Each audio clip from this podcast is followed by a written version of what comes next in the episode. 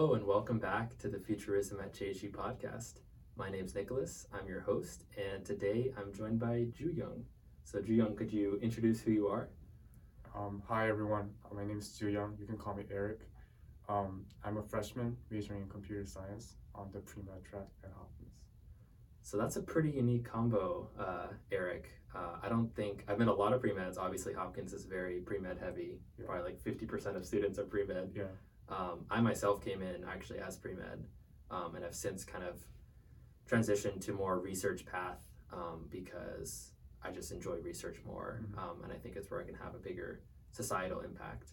Um, but yeah, I'd love to hear how how you became interested in both uh, computer science and pre med because that's a very cool combo. hmm Well, so at first I was AMS major when I came in here, but then I switched to CS because I'm mostly um, interested in the intersection of like AI, machine learning, and healthcare. So basically, like wearable devices, like using big data to solve um, and like provide better diagnosis, like that- kind of stuff. So, and also I'm also inter- interested in entrepreneurship as well. So and startups. So I thought um, having these those CS skills will help me a lot in my career. So I'm doing both right now. That might be the most marketable combination of skills I've Yeah. ever heard. Computer science, medicine, and entrepreneurship. I mean, that's that's incredible, man. Yeah. Um, are you thinking about an E and M minor? Yeah. Entrepreneurship yeah, management? I- Okay. yeah. I'm doing that minor. Um, Ricardo's doing it too. Oh really? Nice. Um, really cool minor. Mhm. Um, I feel like, you know, for all of you listening out there, highly recommend the CLE, who actually sponsors this podcast, Oh, wow. um, the Center for Leadership Education. Um, they have an incredible program. They're kind of like a hidden gem of Hopkins. Um, they have all these really cool minors: entrepreneurship management, accounting, leadership, marketing. Um, so some really really cool like practical classes. Um, and for all the minors, you have to take uh, business, accounting, and then either writing or public speaking. That's called professional writing and communication or oral presentations. Um, so I did oral presentations, which was awesome. Uh, had Professor Smith, who was great professor. Um, and so, yeah, I mean, the professors in the department are fantastic. I mean, these are like, you know, the big leaders in their fields. They have lots of connections. Um, my professors have been extremely helpful in, you know, like my job search and like thinking about careers, um, connecting me with the right people, even like getting this club uh, podcast up and going. Um, so yeah, for you you people out there, like really, you should really consider uh, doing one of the minors. I think E and M might be my favorite one um, because of the flexibility and all the different courses you can take. Currently taking managerial finance um, with Professor Priolo. Uh, really cool class. You learn all about Excel, financial analysis, uh, stuff like that. Um, so yeah, if you have any questions about the minor, you included Eric. Um, Um, happy to answer. Um, well, I'm I'm thinking of doing minor in also um computer integrated surgery, which is like Oh Like- my gosh, that that exists. yeah, it's a minor. Whoa, Yeah, it's like that is cool. using like computer vision, like medical data analysis, image analysis. That's really interesting. like that's like what I'm really interested in. You know the the kind of like what is it called the um the machine that like did surgery on a Oh, grave. Da Vinci machine. The Da Vinci yeah, machine, started yeah. here. at yeah, is have you like seen that and like it's like Hackerman Hall I think oh no. or something? No, you haven't seen that. there? Is that like kind of what you kind of like stuff like that is what yeah, you're interested in? Yeah. Okay. Yeah, and I know I know you mentioned um, diagnostics, which is also something I'm really uh, passionate about because I feel like you know there's like the saying, which is also why I'm interested in research. Um, but there's a saying, you know, an ounce of prevention is worth a pound of cure, and I think that's really true because if you can prevent you know a disease or you know situation from happening in the first place, Mhm. that's a million times better than trying to treat it. Um, and you know, obviously, for the healthcare system and for biotech companies and pharma companies, it's not profitable, right? Like, if people aren't getting sick, that puts them out of business, right? So they actually have a vested interest in, which is kind of sad, but they do have a vested, vested interest in people being sick and wanting to buy their, you know, services and, and drugs and stuff like that.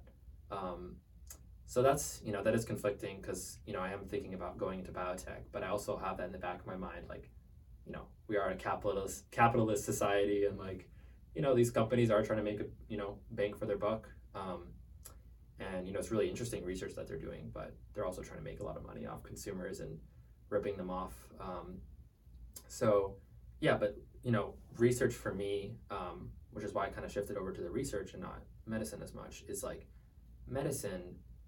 You know, maybe if you're like a family doctor or something, you can see maybe you know a few, I don't know, a few hundred families or a few hundred people, you know, in like a year.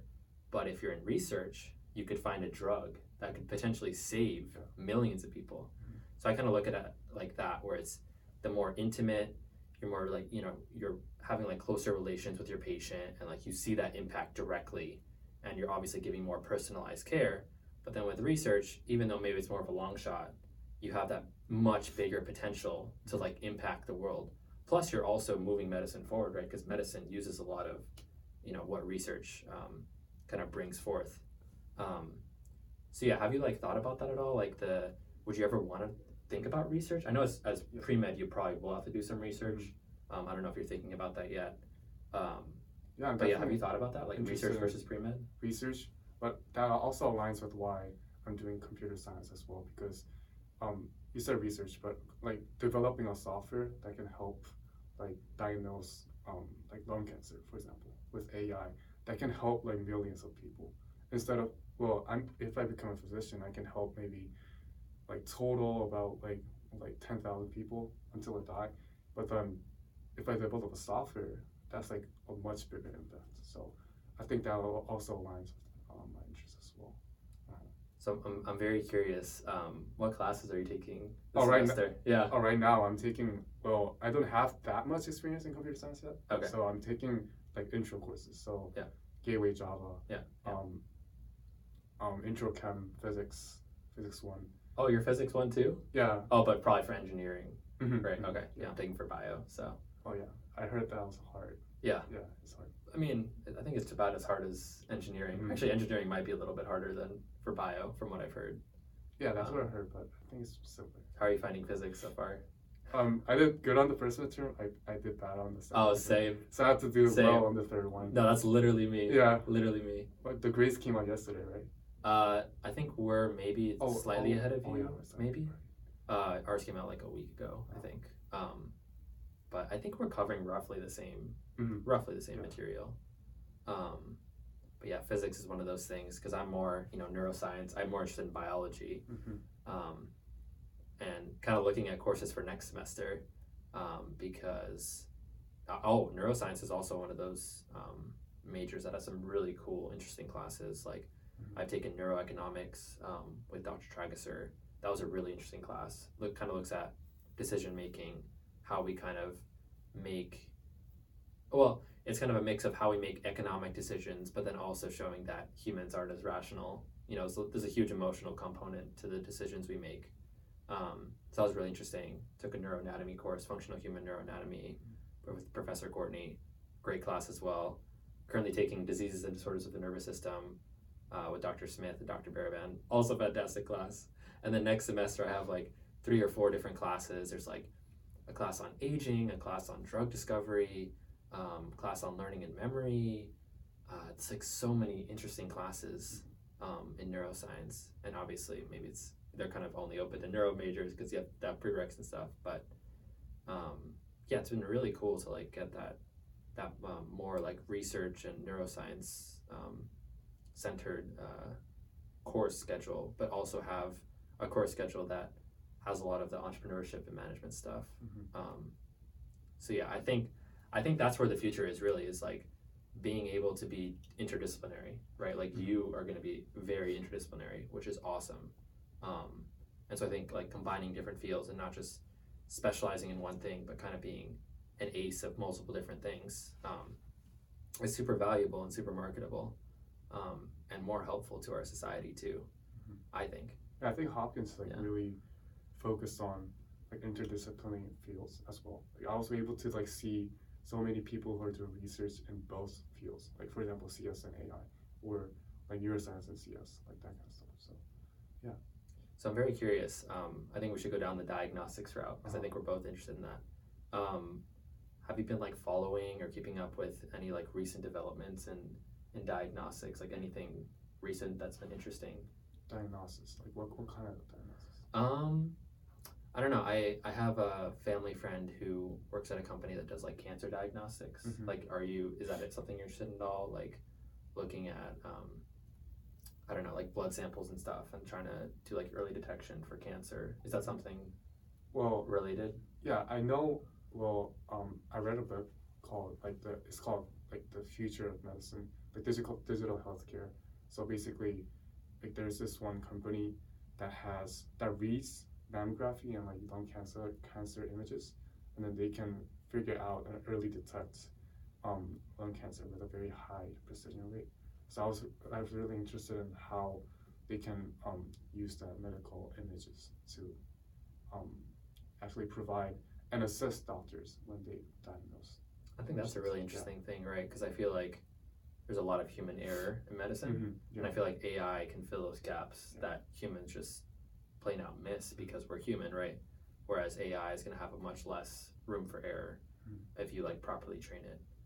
Um, I didn't I didn't Yeah. know about the blood sample sample. yeah. I, I don't know exactly how it works, Mhm. um, but they are using like blood samples um, to kind of detect for early signs of cancer. Like I'm sure there's like kind of like chemical markers and stuff that kind of point towards um, cancer or not.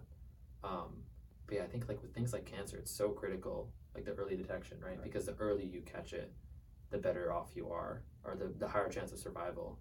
Um, like just in this, you know, pandemic, I've had like several family members pass away and family friends pass away from cancer, and it's like a really, really, or it's becoming a lot more common, um, and it's really, really, uh, you know, harmful, um, or not not harmful, but it, it hurts families and it hurts um, our society a lot. So I think, you know, early detection, being able to diagnose it earlier, um, is going to be a lot more fruitful than trying to treat it. You know, once it's already progressed, um, stage three, stage four. I mean, at that point, it's it's kind of a you're fighting a losing battle. Um, so, yeah, I think now I've said it like three times, but diagnosis and and early detection is so critical. Um, I remember watching a video on Bill Gates or by Bill Gates. Um, he was basically proposing this kind of like, you know how we do like COVID tests and stuff. Um, he was proposing this kind of universal testing where you would take like a test. I think I don't remember if was like every week or every month, um, but you basically do a test and then scientists can like test your saliva or blood or whatever. Maybe you give multiple samples. They test it for like everything essentially. They test for cancer. They test for COVID. They test for flu. They test for all sorts of diseases and stuff.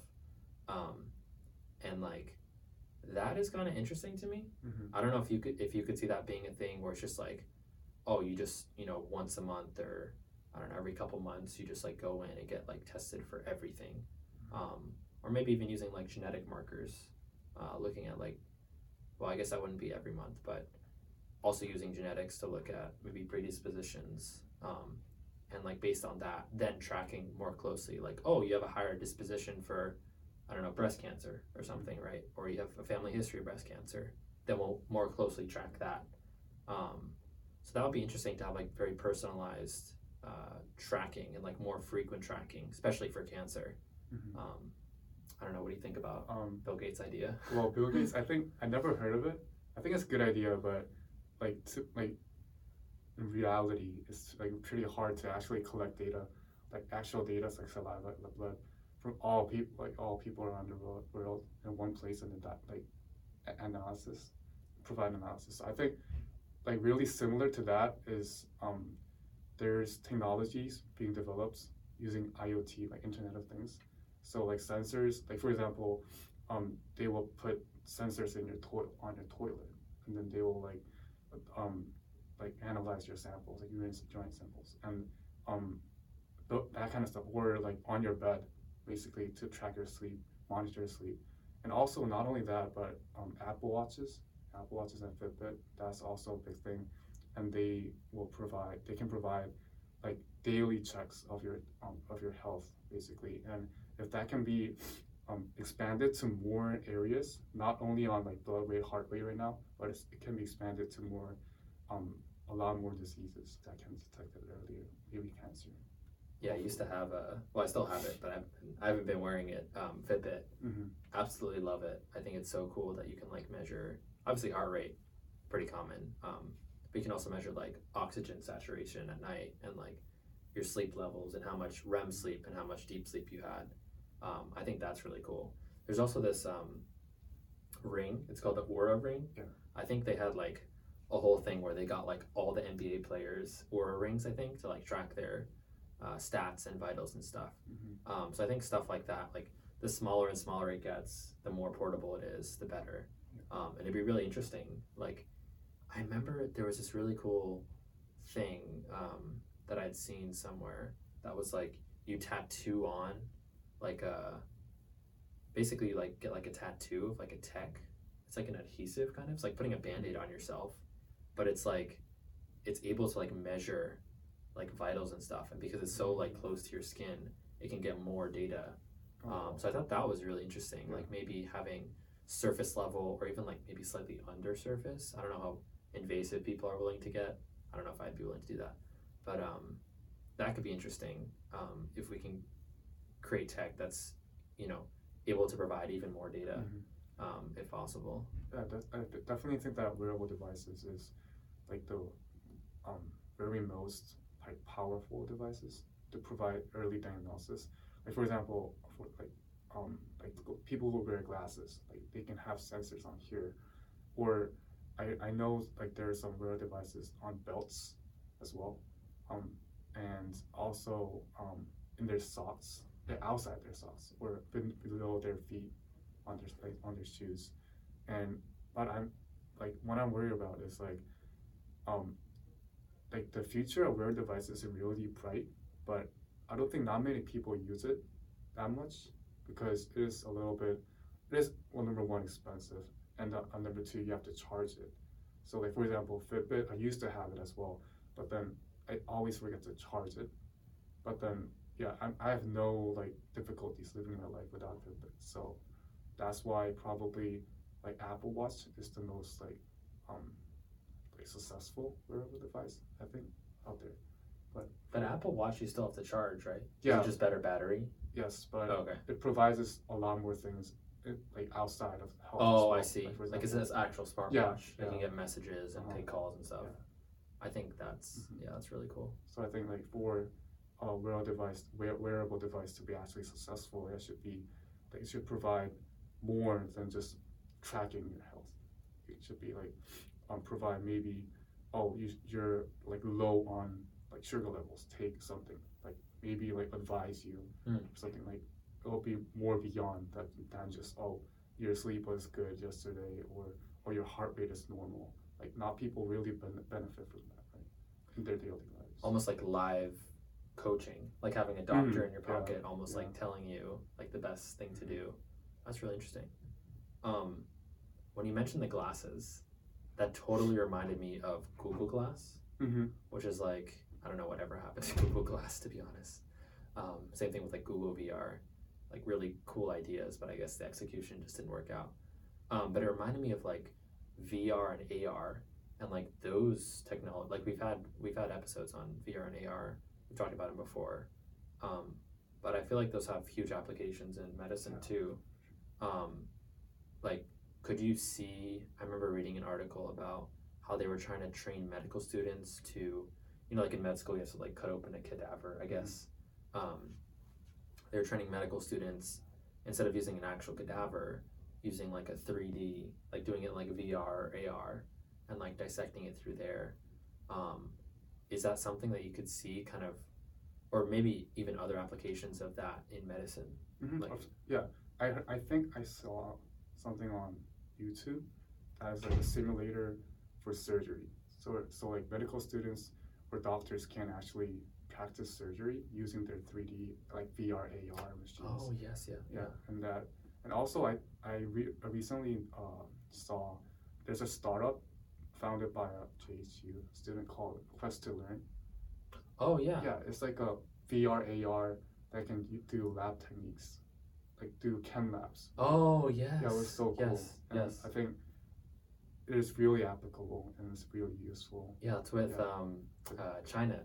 Yeah, yeah. Yeah. He's he he also has a podcast called Hopkins Hacks. Um, Oh. we're doing a collab with them actually. Oh, really? Yeah. That's cool. So he's he's like a really cool um, person. Like he's doing a lot of cool stuff, Mhm. um, which is awesome.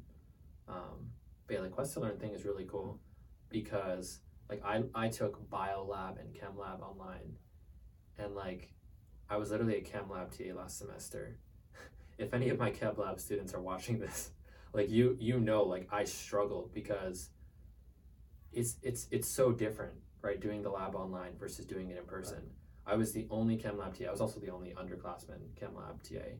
Um, like there was no one else in my grade or below. Mhm. It was like all juniors, seniors, graduate students. So like I also had this that disadvantage, but it's so different and like you just don't get like the physical sense of like being in a lab, being able to, you know, do this procedure or like measure that, like actually using your hands. Like maybe you see it on a video, but it's so much different actually doing it yourself.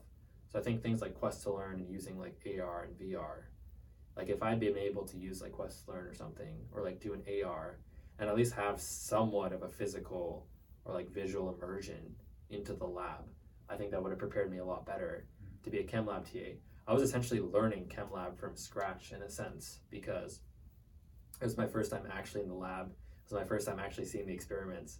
And so I kind of struggled along with the students and I did my best, but like it's so different. Um, and I think tools like Quest to Learn could be really, really valuable. Same thing for Biolab, right? Like I think when I took it in Biolab 1 was fully virtual. In the spring, um, you had the choice to be, I think we had the choice either to go on campus or stay home. I decided to stay home. Um, but we had like two of us were virtual in my group Mhm. and one was in person. So the in person person was, or the, yeah, the in person um, uh, group member was doing all the stuff in person. And then we are just kind of watching them and like supporting with like Mhm. online data analysis and writing out everything while they were kind of our hand in the lab. Um, but it would have been really interesting if you could have some kind of AR component. Maybe this is looking really in the future, but what if you could like VR yourself into a physical space? So like let's say, you know, you're in like Europe or something, and then another person is in, um, I don't know, uh, Mar- or you know Baltimore, whatever, and then you can have like the person in Europe, kind of like zoom in essentially, not zoom in, but like enter the room in like VR. Mhm. It's like almost like a maybe I'm getting into like holograms. Like what if you could have like a hologram there, where like you're there in person, and like the other person's there physically, and they can see you, you can see them, and then you can actually like see what's both see what's going on. I think that could be uh, really interesting, yeah, that's really kind of like Star Wars esque, you know, with like the holograms, but then like actually having it be like a physical, physically immersive experience, and maybe even now I'm just going on a tangent, sorry, but um, what if you could even like let's say right now I'm a hologram, right? You're you're the person in person, Mhm. and I'm the hologram. Like, what if we can make it so immersive that I look 100% real to you, and you look 100% well, you are real, and then like we have like haptic feedback and everything, so it's like a fully it feels real. So like I'm a hologram and I touch this and I'm like, oh, I can actually feel it. Like, what if we could simulate the physics and like actual like physical touch of everything? Like I'm a hologram right now, and I'm actually feeling this table, and like everything you're seeing, it looks like I'm actually touching the table and everything, and like obeying. Like the hologram doesn't let me pass through this table. Like it actually like stops me. Mhm. Um, that would be really interesting. Like simulating a hundred percent, like to a T, the physics of the real world, and like being able to. Maybe that's getting into like the metaverse too. Mhm. But- Yeah, that's definitely. That was a whole tangent. well, like if that if that is possible, then like we don't even need Zoom anymore. I mean, it'd be it'd be way better than Zoom. Yeah. Right. It's like you could literally be sitting in class from, I don't know, England, sitting in class in, at Hopkins in England, and like you're there in the classroom and you're seeing what's on the board, and like you're sitting next to your classmate and you can actually like have like side conversations with them. You don't need like to travel, like go on the plane and travel for a business trip. Yeah. You just you can just like Yeah. go on that platform. I think Facebook is trying to do that right now. Meta. Are they? Yeah. Yeah. With Horizons. Huh. Yeah. How how's that gonna work? Like, what's their kind Um, of plan? they haven't revealed a lot. With uh, do you know their AR VR device is called? I think. I know Quest. is Yeah, their Quest. VR. Yeah. yeah, Quest. I was just testing it out the other day. Actually, it's pretty cool. Oh really? Yeah. Oh wow. Well Yeah. yeah. I think they're still working on it more. Yeah. And then yeah, but it's like like twenty what ten to twenty years ahead, like in the Yeah. future. I think.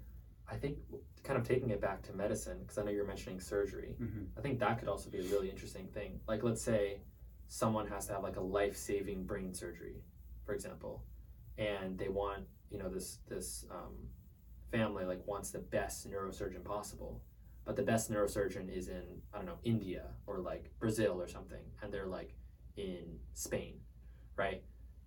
What if you could have like a robotic arm, like the Da Vinci machine or something, but it's controlled in VR or like kind of virtually? Obviously that gets into the issue of like you need to have a really strong connection and like make mm. sure you don't lose a connection or like that could go south really quick. But what if you could have this neurosurgeon from brazil like zoom in to spain and like be able to like physically do the surgery but virtually. Like that could be really interesting Yeah. because that way you're essentially bringing in you know doc the best doctors from around the world without them having actually having to Mhm. travel. So you're bringing the best care to uh, patients. I think that could be a really interesting thing. I know that's something you said. Yeah. they're already testing that right? Like seeing if you could do surgery not only virtually but seeing if you could like actually control a machine virtually I think they already have the technology to like connect doctors like all abroad while they're doing surgery. Yeah. But the doctor abroad can't control it yet. I think. oh so we're getting probably into just maybe advise them or just look like supervise it maybe but i don't think they have the technology right now to actually um, control it abroad like using vr and ar i feel like we can make that happen yeah like being able to control it Uh-huh. virtually like i feel like that seems like a reasonable Yeah. thing that we'd be able to do that's why i'm also trying to do the computer integrated Yeah. thing no that's so cool classes in it yeah that's so cool Yeah. also like also more in the vr medicine i think um you know like the korean war and vietnam war yeah, and yeah. people like suffer from PTSD. Yeah. Um, I know there's a there's a VR software called um, Vietnam Virtual Vietnam. Mm. So it's basically you put you, try to cure PTSD in uh, Vietnam veterans, war veterans, and you put them in the VR um, situation where they will be exposed to the actual combat, like um, simulations of Vietnam. So like actually I heard PTSD can be cured from like repeated exposure to that actual events. interesting So by repeatedly putting them in this situation, they can actually be cured. So that's in the realm of digital therapeutics, but it's a really um, relatively really new field that can that has to be more researched. So like there are some research papers that support that oh there's actually clinical evidence that the PTSD has been cured, but some research papers don't support it. So like if someone actually makes like for example virtual Vietnam or virtual Korea, they it will be pretty hard to actually get FDA approval to actually put it out in the market. So I think that's a big hurdle, like the FDI, FDA regulations, and actually, since it is this medicine and it's, dealing with people's lives and health, it's, it's pretty hard, it's pretty conservative to actually get um, past that hurdle of regulations. Yeah. So and also insurance because not many people, not many insurance companies will include that in um, their insurance. So I think that that's a good hurdle, big hurdle. yeah. Yeah. that also reminded me of just like digital therapeutics in general i feel like there's been a huge uptake in like one thing that comes to mind is like betterhelp i don't know if you've heard of that No. it's like a basically you can well i haven't i haven't tried betterhelp so i don't know exactly how it works but from what i from what i understand is like you can basically sign up i think it's like an app or i think you can probably do it online too. You basically sign up to do like online therapy essentially. So i think you can like zoom in essentially with like therapists um, or you can like text with them like whatever you're comfortable with essentially. Um, so i feel like that's another interesting kind of field um, is like digital therapy like kind of moving from I, I can't tell if like the world wants to be moving in a more virtual direction or if we want to shift back to more in person like i feel like there's a huge we're kind of in this weird transition period where we're kind of coming out of a pandemic, at least in the US, where we're kind of coming out of pandemic a little bit, but then it's also like people can't decide if they like in person or virtual better. Um, like even I'm like I, I still can't decide if I like in person or virtual better because they both have their pros and cons. Like Mhm. virtual is so convenient, but then in person it's like I just learn better in person Right. and like being able to have you know one-on-one conversations. Mhm. But then I also am like it was so nice to be you know at home with my family, like being able to zoom and like go play outside Mhm. hang out with my family. Um, so it's just, it's really interesting. Like I'm just thinking about like where the world is, is gonna head, because I think we're really at this crossroads right now, where maybe maybe want to go hybrid, like even like work, where it's like, do we want people to be in the office or can they do the work just as well from home? Um, and there's a whole issue around like privacy, like employers trying to like track their employees, you know, when they're not in, in the office and like um, productivity issues, like maybe they're less productive at home or they're more productive at home. Um, I think there's still some research to be done. Um, but it'll be really interesting to see like, are we going to try to move fully virtual? Are we going to try to move fully back in person? Are we going to try to do like a hybrid, kind of mix the two? Um, so I think the pandemic has kind of accelerated things definitely. that would not have happened for at least another few years. Um, Because like so, people for better or worse. before the pandemic, like companies would have thought, oh, if we have like people work from home, then productivity will drastically decrease. Yeah. But after they tried it, because of COVID, they realize, oh, it's not that bad, and Yeah. employers really like it. Yeah. So they, I think it's gonna be more hybrid, like moving toward hybrid in the Yeah. future, because people, like for example, if we plan like events at Hopkins, if someone plans an event, if it's on Zoom, there's like so many more um, participants than in person. Yeah. But in person events can like be more engaging, like can be more can be more of a learning experience. Yeah. So I Yeah. think people both want like both components. So I think hybrid is more of a like a future in that. I think so. metaverse. Yeah, I think so too. I think it also depends on like where the tech goes, like with Quest, like with Meta, um, and all these VR headsets.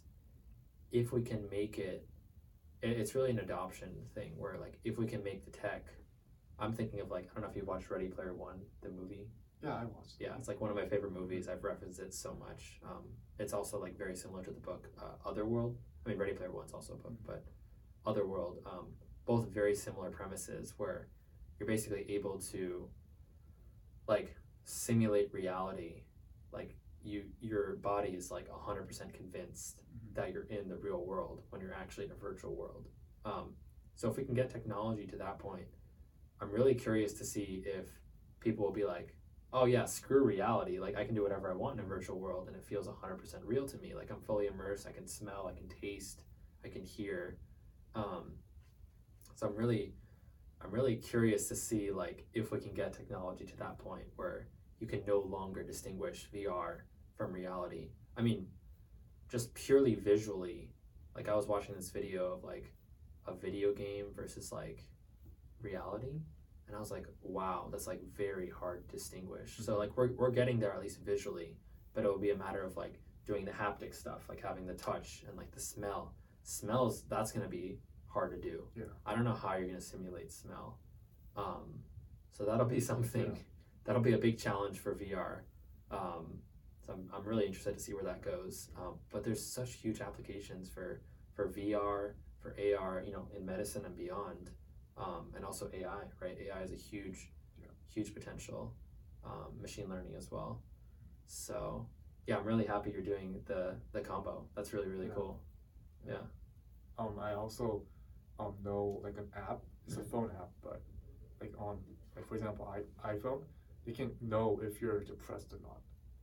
By like if it's an app and you have to download it on your app, and then it will just basically track your like touches, how many you stare at the screen, how long you stare at the screen, how many touches you do it, and then they will like analyze you, and then they will feel like they will know if you're like depressed and then have signs of actual depression, like falling into depression. So it's like a really new field, but um, it has to be more research, definitely. But Mm.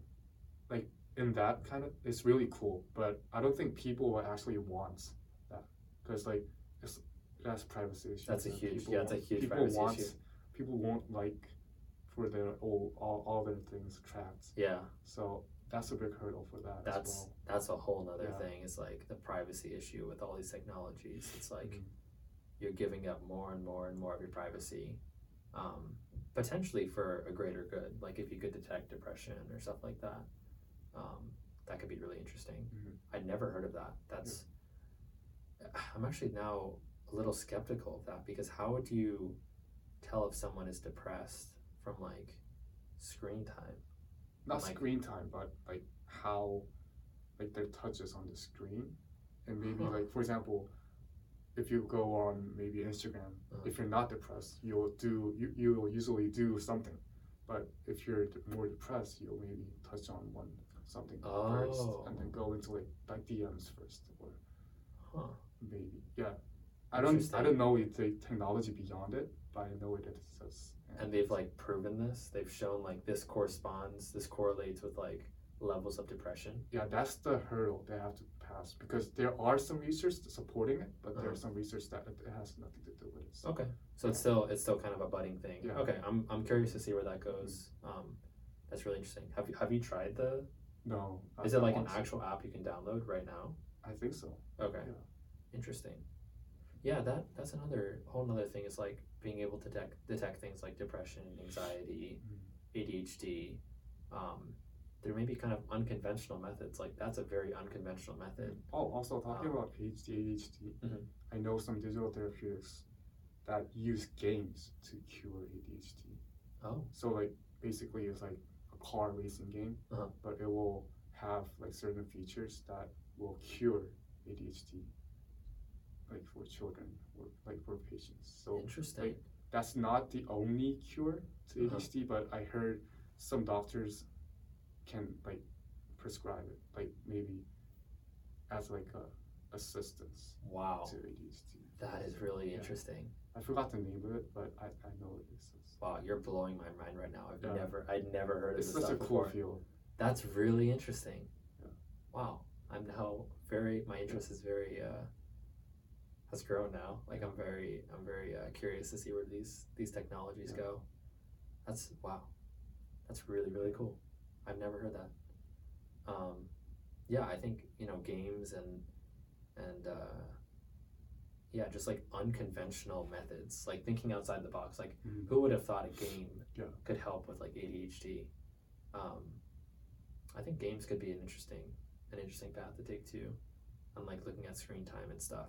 Um, literally just in in my um, neuroscience class, um, a depression or a lecture on depression or a guest speaker on depression, and he was talking about basically how there's this huge, huge, huge correlation between like smartphones and depression. Like it's just depression and, and like suicide and stuff have like skyrocketed as like smartphone use has skyrocketed. And I, you know, it's like obviously you can't prove causation, but it's such a strong correlation that you just suspect that there is some causation, at least some causation, if not like direct causation. Um, so that's a whole nother thing. It's like, and that gets into medicine too. It's like, what is the impact that smartphones are having on our health, right? Because there's such a new technology, literally just the past maybe 10, 15 years, and like they're so widely adopted, and we just don't know. Well, we kind of do know, like the long term effects that smartphones are having on our health, um, and just like connection. I think connection is a huge issue like today and like loneliness because social media gives this illusion of like being connected where it's like it's very like superficial Mhm. connection, right? So I feel like maybe that also gets into the being in person. When you're in person, you have a better chance of like having a real Mhm. connection with someone. Um, like if we're doing this over Zoom, of course that's cool, but like actually being in person and like being able to interact Mhm. I think is very, very valuable. Um, and like helps build like a stronger connection than like over Zoom. So I think that's another thing to think about is like the connection aspect and like will this technology, if we adopt VR and stuff, is that just gonna make us less and less connected? And the answer is probably it probably will make us less connected. So we'll have to kind of as a society think, is that the route we wanna go? Um, as cool as it is, is it how is it going to impact our health? How is it going to impact our kind of social behavior and you know happiness levels and you know depression, anxiety, stuff like that. Um, so yeah, really, really interesting things to think about. I, I personally, well, I used to use Instagram a lot, Mhm. but then I I decided to delete it. once. Nice. And then I deleted it for like maybe three or four months, and then I, I became so happy. Be like That's awesome. for example, it, like you, what you're doing with Instagram is like you're going on your phone to watch the most happiest moments of other people's lives while you're just doing your own thing. So like that, I don't know why, like people. Well, now I do, in, install it again, but yeah, I, I like I think as, as social media has a lot to do with um, emotions, depressions. That yeah, based on my personal experience but I- but I can't delete it anymore because I have to like connect with like people since I'm abroad. So I, I have to like test friends back in Korea, back in home. Yeah, so I still need it, but I'm not that dependent on it anymore. That's good. So, yeah. I used to be like that. Like I was never a social media person until pretty much college, actually. Mhm.